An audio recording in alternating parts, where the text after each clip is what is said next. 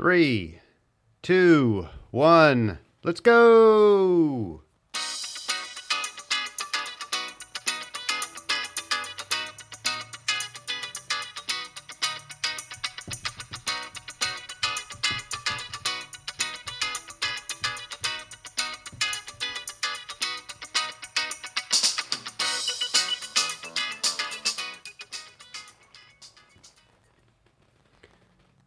Welcome back. Welcome back to Mission Forge, everybody. I'm Bobby Jankovic.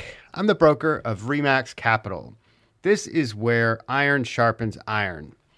Today, I've got a topic that's very important to real estate, and it's pretty simple stuff termite and moisture inspection for the transfer of real estate.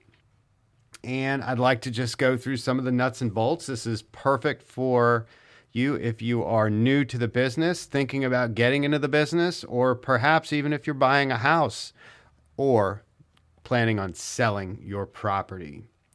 So let's get into it quickly here. Got a checklist for you for some things that I want you to think about. And again, this is going to be geared towards your um, your agents, but I want you to know the options for ordering the report and also the payment of that report. There's no prescription for who has to order it and who has to pay for it. And under different circumstances, different people may elect to do that. Of course, it would be a point of negotiation in a purchase contract. You should also know the scope of the report and delivery deadlines. Uh, termite and moisture reports generally will have a shelf life, so don't anticipate that they will be good forever because to protect the liability of the person in the company doing the report, they must expire due to changes on the ground. Well, I think you also should know the difference between treatment and repairs. And sometimes the contract may call only for treatment and not repairs, and sometimes it may call for both and sometimes it has to do with underwriting guidelines. So there's a lot to pay attention to. It may just be that the damage is going to be arrested by the treatment of a pest, and the, the repairs may have to be done at another time. There's a difference, and now this is a local area uh, statement here, and a lot of what I'm going to say today is local area. Uh, to the state of Virginia, certainly to my region, but you need to know the difference between termite and moisture problems. Commonly referred to, I shouldn't say commonly, more professionally referred to as WDI and WDO. So, our WDI is a report that covers wood destroying insects, and our WDO is a report that covers wood destroying organisms. Some companies don't handle both of those uh, reports. So it's good to know going in if you need both reports and desire both, you're either going to, in some cases, have to call two companies, but most often you will find a company that handles both of those. And it's because they require different certifications. Um, you need to know your contract language. If our area is served by two, three, sometimes more uh, different contracts, and they each treat these issues differently. Uh, I know one glaring example is that one report requires only a WDI and not a WDO. So um, you may be thinking you're getting uh, an inspection on something that you're not. And if you don't know your contractual language, you might be left scratching your head and having your wallet out. Um, you should understand the obligations of the seller to remedy issues. Just because there is an issue does not default to the seller has to remedy that issue. It will depend largely on the scope of the issue and the nature of the issue. I think if you are an agent, you should counsel your sellers on the pros and cons of a pre listing inspection. Generally, I am not a fan of pre listing inspections, but I think when it comes to termite and moisture, since it is the most common area where there is an issue, and since, in my opinion, ultimately most of the responsibility will fall back on the seller regardless of the contract language, I encourage sellers to figure out what's going on under that house before they put it on the market. That's me. You may like to handle things differently. I think also, as an agent, you should counsel your buyers on the pros and cons of an annual warranty program. As with any warranty program, they are going to be limited in scope, but provide a certain layer of protection. Okay, we are going to move on to some action items. Following the checklist, if you're going into a purchase contract, you want to establish who will be paying and who will be ordering. Is it the buyer going to order and pay? Is the buyer going to order and the seller going to pay? And there's all sorts of different um, arrangements that you can make and different strategies too. You should use an addendum to add wood destroying organisms if needed. If the contract doesn't call for WDO, it would be in your best interest as the buyer's agent to ask for WDO if you felt that the situation needed it. And really, since we aren't the experts, we better let them get out there and figure it out. You should consider adding outside exterior structures into the scope of the report.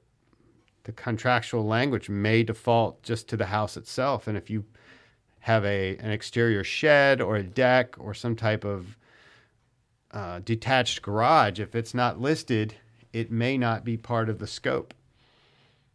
I think you should pay attention cl- closely to whether the home is on a crawl space or a slab foundation. That has a major impact on these reports. Um, should inquire with the seller either directly if you're the listing agent or if you're the buyer's agent, ask about existing warranty plans might be advisable just to continue a plan that is in existence.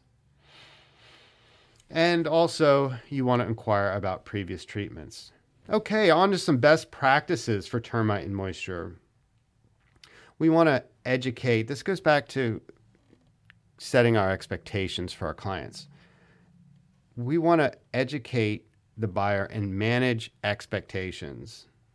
An example of that may be um, you know, you may have to negotiate on repairs above this dollar amount, or um, you may end up faced if you really want the house and the seller doesn't have the money and it exceeds the repair allowance, you may end up faced with the decision do you want to make those repairs? So you need to manage those expectations. And on the same side, you need to do the same thing for the seller. Even if it goes above, if a repair amount goes above that repair allowance, the seller is going to end up with that problem if the buyer leaves the contract as they're allowed to. If it gets into a negotiation phase and the seller doesn't want to pay and the buyer want to pay, the you know termination is is the remedy, and who's left with the house with damage, uh, which would need to be disclosed going forward. So that's kind of why I said earlier in most cases, this does fall on the shoulders of the seller. And so that's why I kind of push for that pre inspection. All right. Um, I think too that you want to look as the agent or the buyer, you know, you want to look for signs of previous treatment. A lot of times there's different telltale signs. There may be some cartridges in the ground around the base of the house. Sometimes you see um, in into steps and patios, you'll see holes about the size of a I don't know, a little bit smaller than a dime, drilled into concrete. Could be in the garage, could be on a, a cement patio, and they'll be closed up with some type of putty or something. And that's where they drilled through, injected a treatment, and then they patched it up. Just good to be aware of what you're looking at. Lastly, as a best practice, make sure that your termite and moisture um, vendor has gotten the bill on the closing disclosure. Um, they these companies are generous and they allow payment from closing, which represents a risk to them. So I think as a courtesy, you should assist in getting them paid, and sometimes you can be the vehicle for getting that um, termite moisture bill to show up on the closing disclosure. Now, most of your attorneys and title companies are going to look for that because they know it's as routine. And so your proactive, stronger companies will seek it out. Um, but to be a good professional, you want to help shepherd that along so that two months after closing, you don't get, you know, Joe's pest company calling you looking for payment.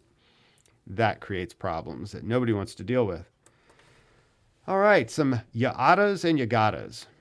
Let's look for obvious signs of trouble during showings, you know, before we even made the purchase offer.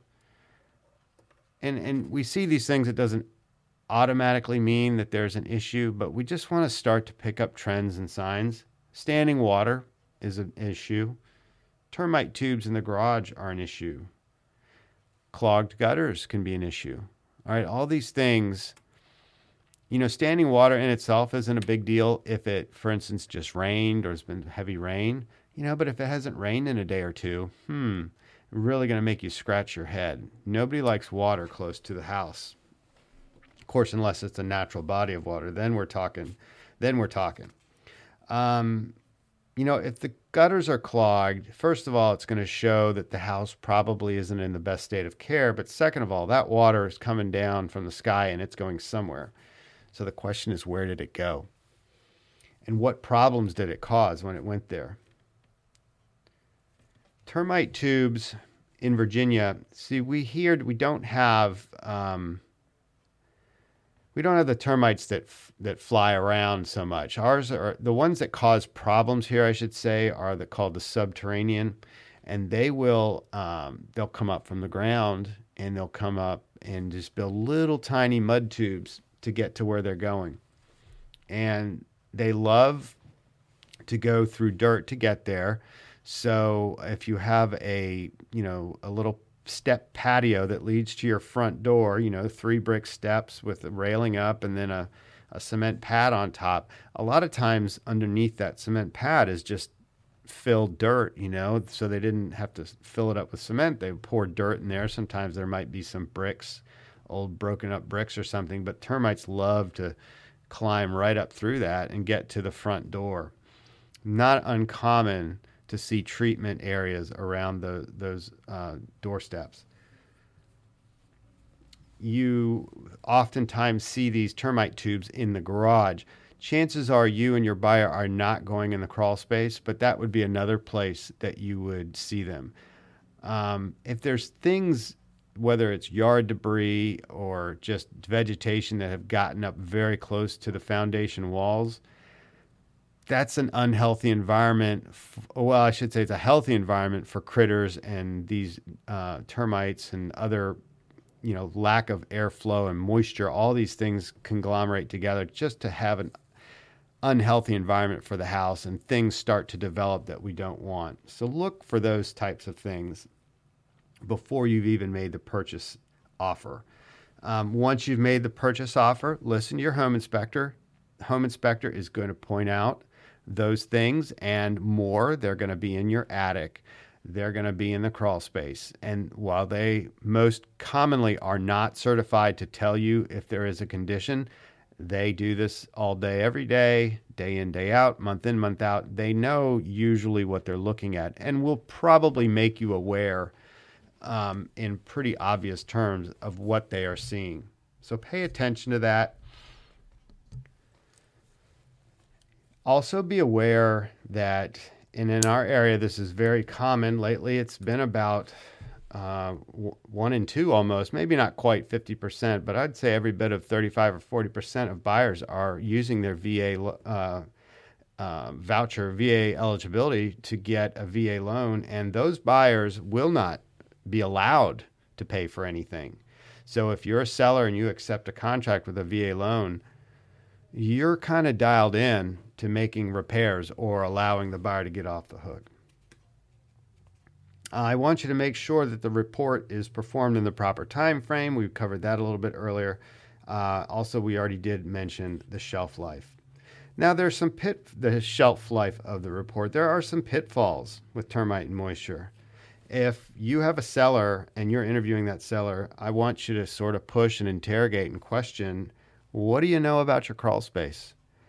yeah, let's say one in 20 of homeowners will go into their crawl space, but the other 19 aren't. And not only are they not going in there, but a certain percentage of them won't send anybody in there just because, you know, no news is good news, I guess. But when you've got a moist climate and a lot of trees like we do in Virginia, there will be problems underneath.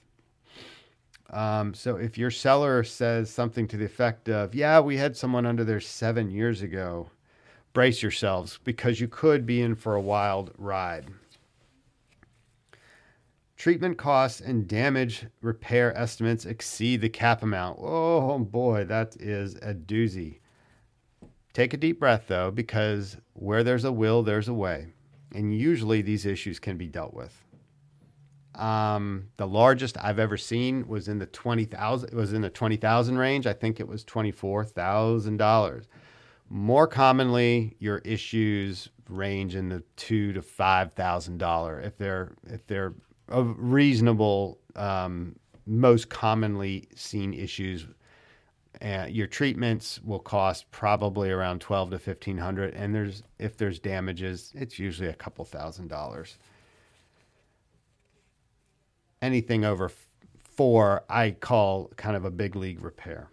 Um, you know, some people call it, um, and I think rightfully so, uh, a little bit of a um, conflict of interest when your inspection company is the same as your repair company. Huh. You're saying I need some repairs. Oh, and you'd happen to give me a proposal for those repairs. Now, the good news is most of the companies out there are very honest, and you probably need not be concerned. However, there are companies that will only do inspections and that's their business. And then in when and if you need repairs they will either refer you to a couple of different contractors or rely on you to get your own contractor out to perform repairs. Now most of all of your inspection companies will perform treatments um, because that's what they're in the business to do and if it needs a treatment it needs a treatment what are the two treatments usually what are the what and what are the insects? I didn't even go over that. So here in Virginia, we have the subterranean termites, but we have some other things too. Um, there's this like bumblebee type thing that runs, flies around. It's called a carpenter bee, and it it's not very um, aggressive towards people or or pets, but boy, it just loves to eat holes in wood, and it's that same sort, about the size of a dime, and they get inside the the fascia boards and deck boards sometimes and they'll just bore a hole right in there, I guess, to, to live. And you'll see the dust, uh, the sawdust fall out. That's a wood destroying insect. You've got uh, post powder beetles. They'll do similar things. You've got carpenter ants. Um, and that's about all I can think of at the moment. That and your termites. Um, your organisms, usually it's just fungal growth caused by excessive moisture um, some type of mold, perhaps. Um, okay. Other pitfalls for termite and moisture. So if you if you take a company that only does the inspections and the treatments, the treatment for your crawl space and then your um, I'm sorry, the treatment for your WDI and your WDO would be separate. Sometimes one is needed and not the other, um, and it, they may be damage in addition to that. So if you're bringing in a third party contractor to do those repairs, sometimes there's some coordination that goes on. Uh, for instance, um, the, the treatment is not going to take place and then do the repairs. So they might prep the space by, for instance, pulling the insulation out. Uh, have your contractor go in and perform the repair of two or three joists then your termite and moisture company will come back and do the spray, for instance. That's just one possibility. Um, it can be a pitfall if the home under warranty is assumed to have no damage. That can kind of blindside people because sometimes we're like, oh, it's under warranty. They come out every year. We're fine. Well, if the the last inspector wasn't on his game, you could have 24 months have gone by before a real problem was noticed. So don't be too assume don't be too alarmed if there is some actual damage there. And let's hope that that damage is covered and let's hope that that company has not gone out of business. All right. Um, I've got a couple of notes that I want to go over, some capital tips um, with you. I think it's good for you to develop a solid relationship with your with a termite and moisture company if you're um, a real estate professional. It's good to have people that you can get out there sometimes to just get an opinion um, or a second opinion. And you should have a couple or three that you can refer out. It really ultimately is the buyer's decision if they're the one ordering it. You want to learn about the value of having a dehumidifier in your crawl space. Um, it's become much more popular recently, but uh, dehumidifier will just basically keep it nice and dry down there. It's a little bit more involved to getting one in there. Normal crawl space, you're probably looking at a price tag of about 2,700, maybe $3,000. Um, you want to learn about the value of encapsulation. Okay, that's a little bit more involved. It's a lot more involved. Um, it also involves um, c- controlling the climate underneath there and basically blocking off all the outside elements. Um, if you want to go old school, you want to learn about the value of crawl space fans. Um, and they might be on a humidistat or they might be on a just a regular switch or uh, something like that. If you want to go old old school, learn how to use the vents. Open them in the summer, close them in the winter. Um, and there's all sorts of different theories about that, but you know they worked up. That that was the system back in the day. So uh, don't discount what, what worked for a long time. I'm not saying it hasn't been improved upon greatly, but you might come across some older houses that just have good old fashioned vents. And now, as we're wrapping up, I want you to consider getting a second opinion for work. Okay, work uh, can sometimes easily save 20% if you just pull in a contractor who can knock out those uh, repairs, then have your termite and moisture company go back in there. Um, so it pays to get these things identified early so that you're not rushing in the last four days before closing to try to pull contractors off of other jobs, um, putting them in a position where they're doing you a favor or something like that. Um, lastly, I didn't talk too much about your moisture barrier. Uh, this is basically a glorified piece of plastic um, that is unfortunately easily marked up by the termite moisture companies. Um, and, you know, they're in business, right? Rightfully so. I was not a knock on your termite moisture companies, but most commonly what you see if you take the time to go into a crawl space is there's probably one there and it's just gotten bunched up or, or moved around and um, you know with a little bit of time and care it can probably be straightened out and tacked down so that it's performing its job which is basically to keep ground moisture from getting into the air of the crawl space and then ultimately into your rafters i'm not your rafters your uh, joists and and causing issues. All right. Well, that concludes um, the exciting world of termite and moisture as seen by Mission Forge, where iron sharpens iron. So I, I hope to see you on our Facebook group page, where I encourage you to share content that is supportive of um, us bettering ourselves in the world of real estate and just service professionals in general. It's not necessarily exclusive to real estate, but you know, that's my focus as a real estate broker. So thanks for joining me, and I wish you all well.